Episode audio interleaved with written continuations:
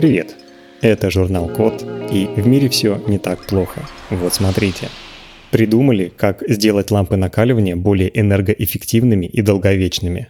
Когда-то лампы накаливания стали настоящим прорывом технологий, придя на смену свечам, лучинам, керосиновым лампам и газовым фонарям.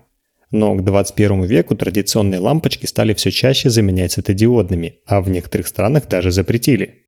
А все потому, что лампы накаливания расходуют много электричества, имеют низкую светоотдачу и служат относительно недолго.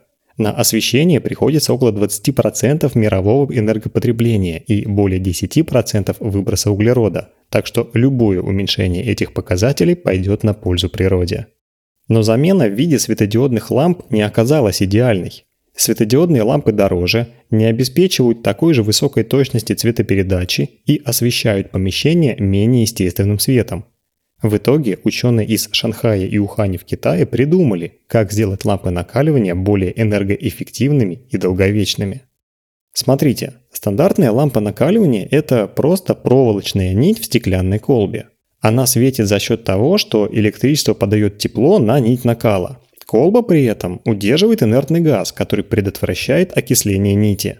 Так вот, в лампочке обычную нить заменили на двухслойную. Один слой сделали из углеродных нанотрубок, а второй из керамического материала с азотом и бором.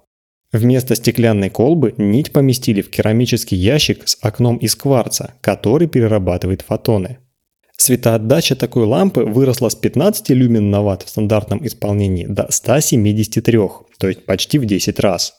А еще стандартный срок службы в 2000 часов вырос почти до 60 тысяч, что сравнимо с долговечностью светодиодов.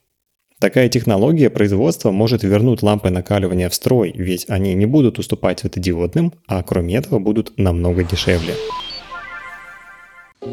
На этом все. Спасибо за внимание.